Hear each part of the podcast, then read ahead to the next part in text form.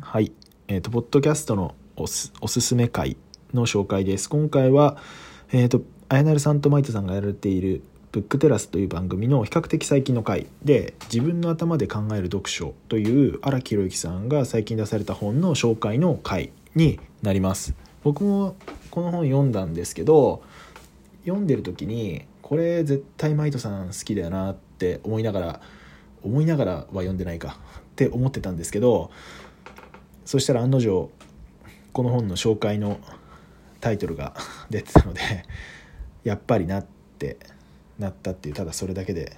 紹介するに至りました、まあ、実際この本すごく面白かったんですよね。あの荒木さんのコンテンツに触れてると比較的基地の内容ではあるんですけれどもあのいろんな人におすすめしたい本だなと読んで思ったので、まあ、この回を聞いていただいてもいいですし読んでない方はすぐ手に取ってもらってもいいかなと思います。